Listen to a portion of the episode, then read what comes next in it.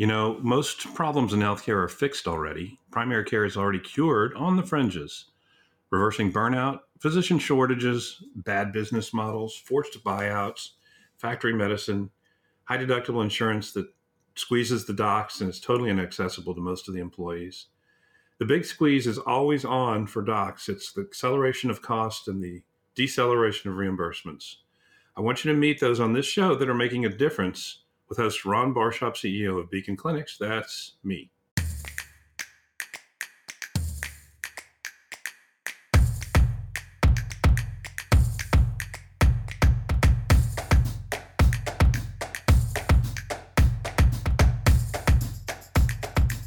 The FTC announced a major study of hospital buy-ups of physician practices. Bully on them, but come on, guys, I don't need to spend a dime on this. No study needed, guys. Here's your report. Burnout increases markedly with buy-ups. Medical errors, the same. Costs go up double, triple, quadruple, infinity. Hospital acquired infections. The dumb over test. There's a dumb over test ordered every 13 seconds in America. Unnecessary surgery monopoly pricing power. It all increases and bumps when these physicians get acquired the very next day. It has always been and will always be this way. Bigs, by their very nature, are decoupled from the customer. Their billboards and marketing campaigns are proof positive with bragging and flouting new, shiny buildings and happy white coats. And isn't it funny? They're always slinging that ubiquitous stethoscope just so, and it's mostly men they really should be celebrating the miracles that happen daily, which are the recoveries, the heroic nurses and MAs that risk everything with no pee breaks days in a row, the real stories. I noticed most of my life I've been hanging out with women at parties. Remember when we used to have those? But not the men.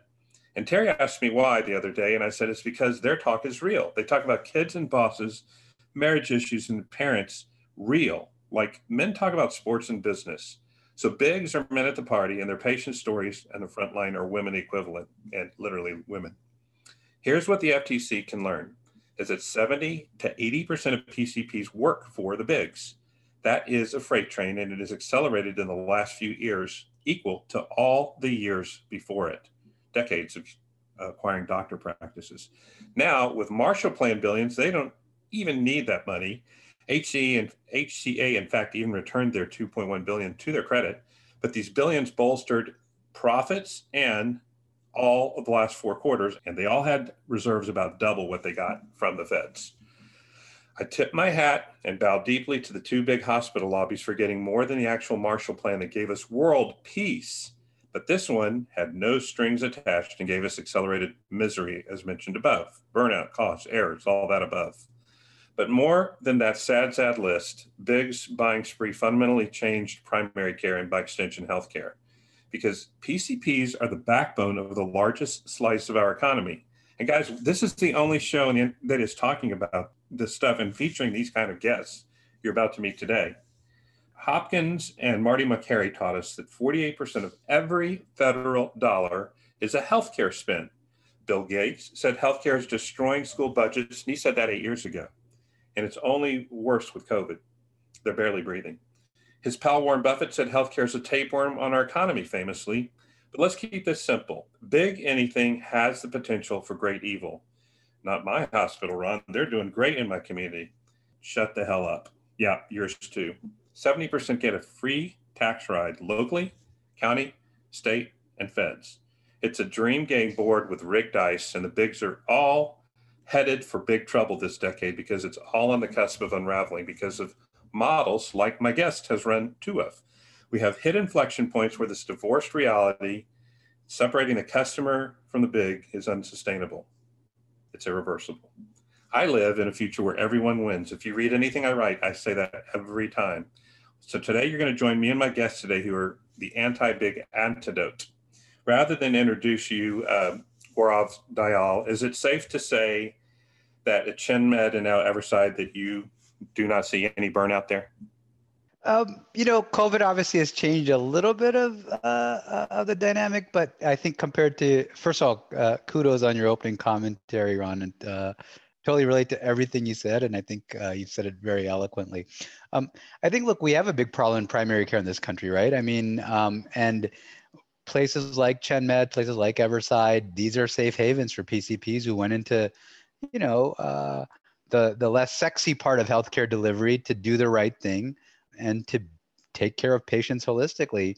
Hospital systems are not designed for that. Hospital systems are designed for PCPs to uh, refer patients to specialists and to procedures. It's a simple, simple calculus, um, which comes across, and from my hospital days, I can relate to this, comes across as loss per PCP, right? They're all quote unquote uh, loss leaders. And I don't think any of us went to medical school to become a loss leader, right? Uh, which is paradoxical, uh, given that the same doc the day before they're hired were running a profitable business. So I could never understand how is this, you know, physician profitable on Monday, but now a loss leader on Tuesday. Aren't they doing the same thing?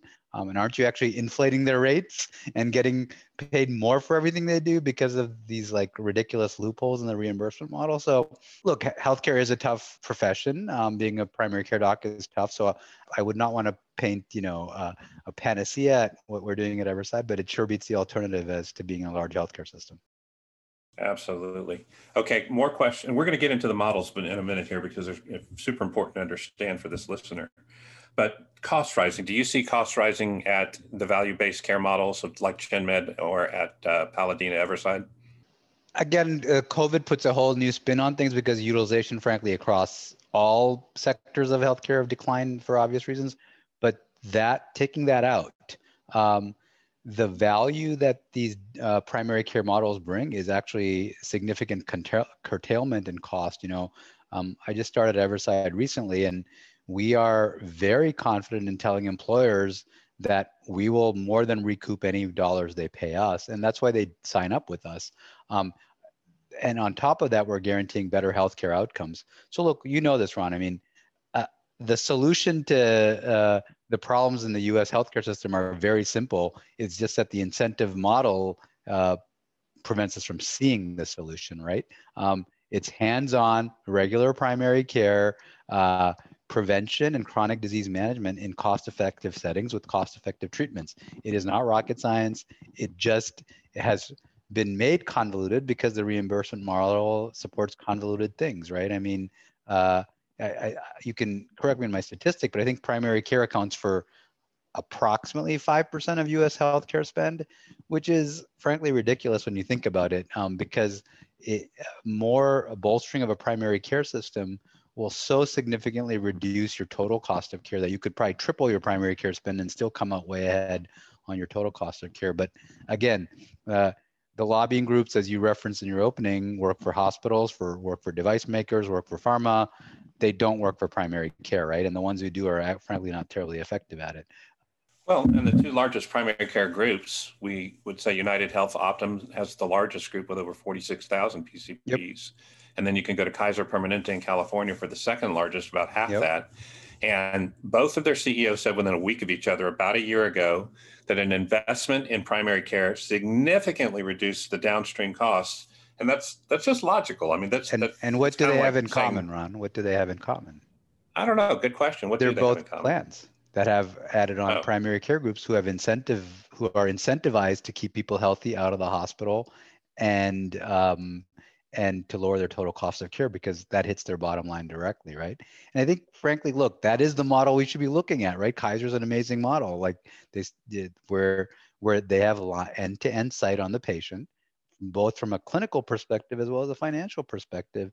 So incentives are aligned, right? I mean, one of my friends is a spine surgeon at Kaiser, um, and he said, you know, he loves his job because uh, unlike, uh, so no disrespect to the thousands of spine surgeons in America, but it is a very overutilized specialty. I think, in fact, it's the most overutilized specialty out there, right? You go in for you, you pulled your back using a weed whacker over the weekend, and all of a sudden you're getting a you know, a discectomy on Tuesday morning, right? But at Kaiser, what my friend said is what's great is it's by the time he sees a patient, they're getting surgery. They've been through everything. They've been through primary care management. They've been through PT. They've been through conservative therapy. So if I'm showing up to that guy at Kaiser, it's because I need a discectomy or whatever, right? Um, I think that's how medicine should be practiced. People should be doing services that are needed at the right time, at the right place, by the right people but not because they need to make another boat payment. Well, there's literally nobody in America that has your experience at the tip of the spear with value-based care with ChenMed. Everybody's heard of ChenMed um, that follows the show and how amazing it is. And that is full risk. I, I believe only 5% of all full, uh, of all value-based care uh, clinics have full risk because they don't want to take that scary risk on. But uh, ChenMed does it and not only does it well, but really is sort of the national model how to do it right. Am I right? Yeah, uh, it is a full risk model. Um, all all medical costs, all pharmacy costs, um, and it's basically you know if you don't manage, you can lose a lot of money, and if you can manage patients well, you can get good outcomes both financially and clinically. So. And you doubled their business in the couple of years you were there. Um, then you've been invited to be CEO, uh, president of uh, Everside, which merged with uh, Paladina. And I think you're the second largest DPC practice in the country now.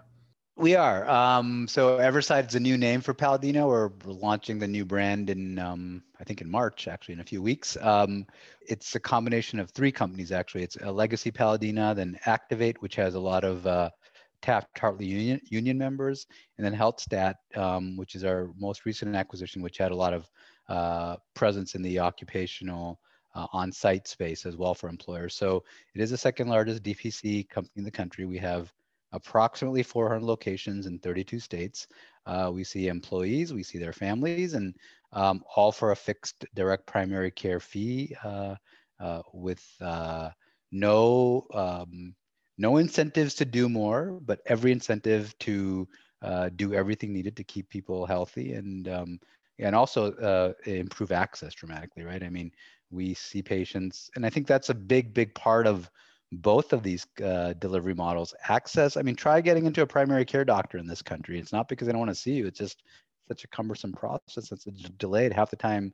By the time you see one, your your your illness is self-resolved, right? Um, so let me go into these ten lies I talked about a few weeks ago. Um, I said that you have to work for a big company, insurance company, or Kaiser Permanente to be a PCP today. Do you agree or disagree? Well, I mean, you have to, meaning like you have fewer options, or that's what you would like to do. I guess I want. No, that's what people have to do because they don't. Oh, I would. I agree. It's a it's a it's a monopoly market now. I mean, you have to go work for a big. It's very difficult to be on your own, and there's not that many models such as Everside and Chen ChenMed on a relative basis, as you mentioned. Okay. Do you believe there's not enough PCPs or that we have enough PCPs? I believe we have enough PCPs, but I think that we are we overutilize uh, their time um, okay. in the wrong fashion. Okay. Our health always declines, or at least maintains, as individuals in a nation. True or false? Uh, it should be uh, it should be false, meaning health should get better. Yeah but it's not always the case. But ChenMed, it's the case, and at Everside, it's the case. Correct, but that's not the norm. Yes. Okay, costs of care only rise. False. False. Um, COVID almost single-handedly killed our hospitals. Great story, not true. Yeah, totally narrative, not reality.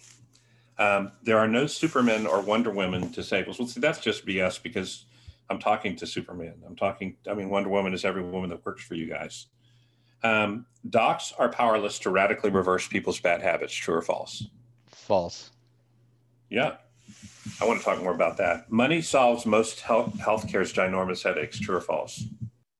It solves many of them. Okay. Um, there are no easy fixes in healthcare. False. False. Okay. And then most insurance brokers really care about their uh, employer that they serve. I'm gonna. Yeah, see, that's the best one. I'm that's gonna, what I actually. I'm gonna take the fifth on that one. Yeah, that's a good thing to do. Um, so let's talk a little bit about Everside and Paladina. What what happened with Paladina that kind of blew everybody's mind was they took on the state of Colorado and then they said we're going to take full risk on this. We're going to charge you a certain amount, and nobody had done that in direct primary care before. Um, is that a model that you're going to continue to evolve with, or is that a one-off thing? No, that's actually uh, a great success story for us and has been replicated. We're also in the state of New Jersey also now. Um, uh, and uh, just recently we expanded our relationship state of Colorado. So, I mean, it just goes to show, I mean, as to one of your questions, money isn't the solution to all the healthcare problems, right? I mean, it's common sense approach to engaging with the, you know the employees their families seeing them regularly being available to them having them having a designated pcp who knows them connects with them and i think the results speak for themselves you've only been there a couple of weeks but do you have a sense of how much percentage in savings employers are finding with Paladina? It, it varies on the level of engagement and not every contract is the same, but I think you can, we are very comfortable that it's definitely north of 10% uh, for uh, every employer we sign up. Okay. And how do you feel about these uh, one medicals going public? Do you think that's a future for Paladina? I mean, look, right now, who knows? Like, I've given up predicting the stock market, especially after March of this year. So, who knows where things stand in the market? But I think right now, what is happening is uh, there's a lot of growth in the sector, and to fund that growth, capital is needed. So, I think there's three options typically: either you raise investment through, you know, a VCPE, um, you go public, or these days it seems like everyone is doing what's called a SPAC, which I don't even know what it means, but um, I read about it every day. So um, I think those are sort of what seems like a lot of folks and uh, folks are jumping into uh, one of those three. Um, who are your chief competitors that you see in the marketplace? Um, you know, frankly, the, the space is not terribly penetrated. I mean, it's like uh, the people go, people access primary care different ways, right? If uh, you know they go to their traditional primary care group, um, most of them don't go to primary care, which is a shame. Most people are going to nowhere, or they're going to the emergency room or urgent care. So in most markets that we're entering, where where it's not as much about switching PCPs, it's about people having a PCP, and we really feel like it's a fairly under-penetrated market. I mean, look, we're we're we're we're not a tremendously large company, but we're second in the country in size, right? So it goes to show that it's just not a very uh, penetrated space, and I think part of my is, is crossover the largest, Gaurav? No, I think uh, you know, I crossover is much smaller than us. Um, I think if I have my numbers correct, a company called Premise may be larger, um, but crossover, as far as I know, is much smaller. I don't know. Yeah, crossover might be over a million, but they just got Amazon, so they might be growing pretty fast. Yeah. What? How many patients are y'all serving now? Um, it again, it depends on which model we're looking at, but from an engagement perspective, it's over a million. Okay. So if your children were getting into primary care, would you, or getting into health care, would you recommend that they become doctors now in your model? You know, I think if you're going to be a prime, and look, I have my own bias here, but as a primary care physician, but um, if you want to practice, when I was in med school, the reason I went to primary care was to have a relationship with patients, um, be there in a longitudinal fashion, be there when they're most vulnerable and when they need medical care, and also to shepherd them through a very complex milieu that is only going to happen, I think, in companies such as this that are independent, that have no uh, vested interest in overutilization of services, um, that get to call that that are physician led, um, and that are built on a patient uh, first principle, not a reimbursement first principle, right? I'm not being I'm not being uh, you know Pollyannish about it. These are all businesses, so revenue is important. Um, but what's driving it, right? And are you like second banana to like a hospital system or third banana maybe, or are you front and center of the care delivery model of your company? So the short answer is yes. Um, I think uh, you, we see much better job satisfaction. We see a lot more feeling of control, and we see a lot more uh, the fact that um, you know people get to do the right thing um, at the right time for the patient. So we call this a future everyone wins, where the doctor wins, as you just described, the patient wins because they have uh, they don't have to deal with the coal mine experience. I agree fully. Yes. Yeah, and there are people who most doctors, if you ask them, can we hit triple aim, they'll go, well, not even close. Correct. Um, but you'll you can look in the eye and say, no, no, we're actually happy employer, happy uh, outcomes, population health increasing, patients, docs, everybody's happy. Triple aim is not being met because the reimbursement model in traditional fee for service actually disincentivizes you to hit the triple aim, right? I mean, everything's following the money, right? It's uh it's that sad uh, joke. So, Gaurav, what is the question I should have asked you that I didn't ask you? Oh, geez, that's a that's a good one. Um, what are my views on the future of virtual care in this country? Yes, let's let's go with it. I think you know COVID's really accelerated virtual care probably by I don't know, at least a decade. I want to say maybe more so, just given that it's healthcare and regulatory itself would take a decade to resolve. Um, I think at peak COVID, what we were seeing 70, 80% virtual visits. Now that number is probably flipped and it's probably 20%, but it's still probably 10x or maybe 100x more than it was. And just like we're all using, you know, Zoom or Teams or whatever to interact um, and work, I think that virtual care is here to stay, right? Um, my belief is that virtual care is legitimate. Um, I don't know if uh, there's a lot of work that has to be done around quality standards, but I could argue the same thing in live care. We have very ambiguous quality standards. Um, I do think that ultimately the patient gets to call the shots. Um, I'll use my dad, who's almost 80, as an example. He didn't know that virtual visits were even possible until COVID. And after he did one with his primary care doc, he's like, why do I ever go in? Right. And I think that's the mindset we have to have. And we have to be viewing this as, a way to improve access and lower cost and not use the same old same old mindset that oh a virtual visit um, should cost the same as a physical visit right? Um, because the cost savings should um, and access benefits should accrue to the patient.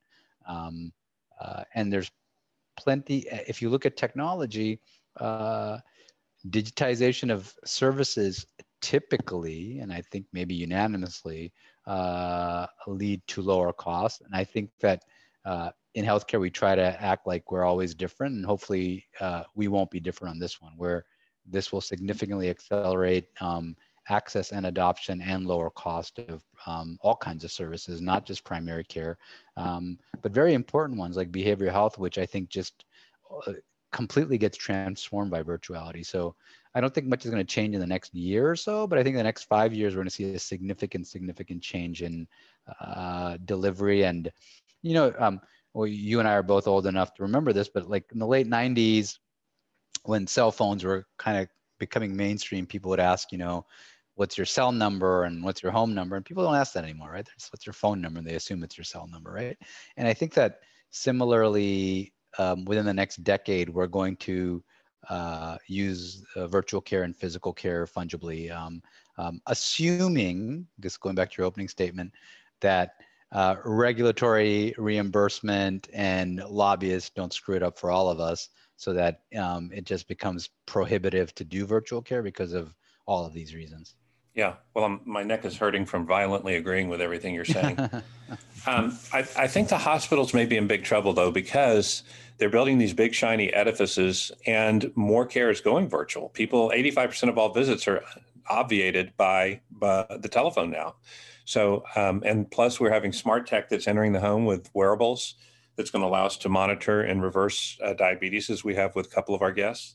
So, I don't see hospitals winning in this, and I also see want to hear your take on that. And then also see the insurance companies in a death spiral because even as diversified as they are, they're going to lose their core business as they um, price themselves out. Um, I would, I guess I've been around long enough uh, that I wouldn't bet against either um, for different reasons, right? I agree in concept with what you're saying, especially on the hospital side, right? I still see significant construction of hospitals everywhere I go, despite the fact that everybody says we're overbedded and uh, way overutilized. I mean, it's uh, unfortunately for many systems, it's the one trick pony, right? It's fee for service, the only revenue model, the only meaningful revenue model. Um, and I think COVID, frankly, pushes value based care backwards for hospitals because now for the next two or three years, they're going to try to recoup the losses that they incurred, you know, this uh, past year.